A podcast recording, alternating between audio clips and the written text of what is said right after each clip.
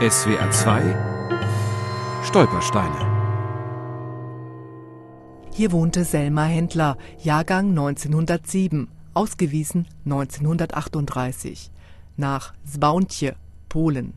Tod 1942, Marie, Usbekistan.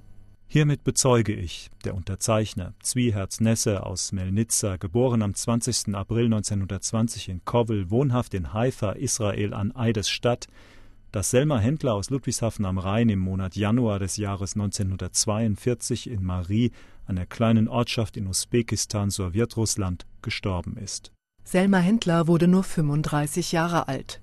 Die jüdische Pianistin und Violinistin hatte eine jahrelange Flucht vor den Nationalsozialisten hinter sich. Eine Flucht, die sie von Polen über Sibirien bis nach Usbekistan führte. Selma war das einzige Mädchen unter acht Kindern einer wohlhabenden Familie in Ludwigshafen. Sie studierte Geige und Klavier, gab in ihrem Elternhaus Musikunterricht. Während der größte Teil ihrer Familie nach Hitlers Machtübernahme nach Palästina auswanderte, blieb Selma Händler in Ludwigshafen. Selma hat sich vorgestellt, nach Palästina zu gehen, ist meiner Gesundheit nicht zuträglich, dort ist es heiß. Was mache ich denn da? Ich will da nicht hin. Aber sie wollte auch Musikerin sein und weiter sich vervollkommnen. Sie hat Geige und Klavier gespielt und möglicherweise auch komponiert. Ich habe nämlich ein Buch aus der Nazizeit, also wo sie da aufgenommen wurde als deutsche Musikerin. Doris Diamant-Siebert konnte bisher nicht klären, ob ihre Großcousine Selma Händler auch als Dirigentin und Komponistin tätig war. Ihre Notenbücher sind verschwunden. Selma hatte sie ihrer besten Freundin Claire, einer Ludwigshafener Cellistin, anvertraut.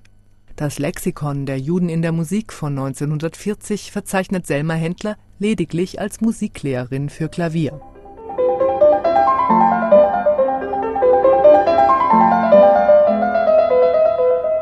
Selmas Eltern finanzierten ihr von Palästina aus mehrere Kuraufenthalte in Davos, den letzten im Herbst 1938. Wäre Selma länger in der Schweiz geblieben, es wäre alles anders gekommen. Doch sie kehrte nach Ludwigshafen zurück und wurde kurz darauf bei der sogenannten Polenaktion am 28. Oktober deportiert, zusammen mit ihrem Großvater Moses, ihrer Tante Twora und ihrer Cousine Rosel. Quasi über Nacht wies das Naziregime 17.000 polnischstämmige Juden gewaltsam aus. Selma nahm ihre Geige mit und ging nach Benchen. Sie hatte einen Freund, der ein Arzt war, Doktor.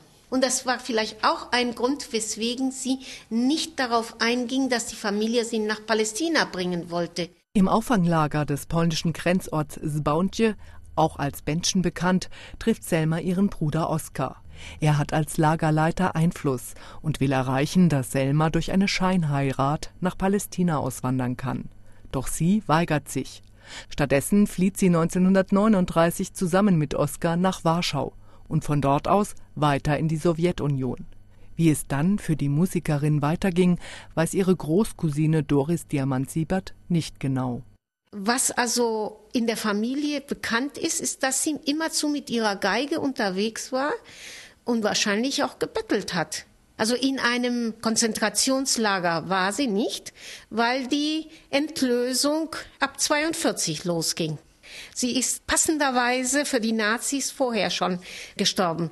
Sie hat also wirklich ganz viel Pech gehabt. Ende des Jahres 1939 traf ich die Genannte in Kovel, wohin sie nach Kriegsausbruch aus Warschau geflüchtet war. Ende des Jahres 1941 begegnete ich Fräulein Selma Händler in Marie, Usbekistan. Dort herrschte zu dieser Zeit eine große Typhusepidemie, von welcher auch Selma Händler erfasst wurde und nach kurzer Krankheit starb. Bei ihrer Beisetzung war ich persönlich anwesend.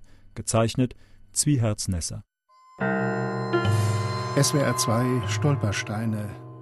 Auch im Internet unter swr2.de und als App für Smartphones.